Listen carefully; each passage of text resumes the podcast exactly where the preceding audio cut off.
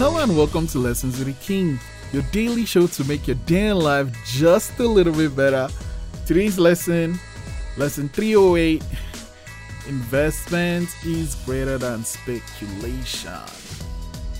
Uh, what was it? Wall Street Bets. Uh, subreddit just made GameStop stocks climb high. And that's the thing uh, with like cryptocurrency and the stock market.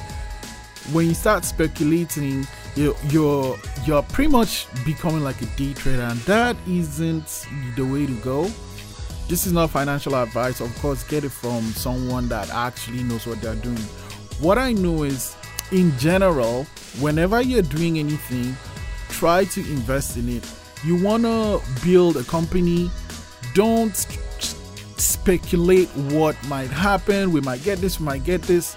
Invest. When you invest, you're thinking long term. When you are starting a relationship, don't speculate. This person might have this, this person might bring this in the thing invest in that relationship. When you're starting a friendship, invest in it. When you're starting a podcast, invest in it.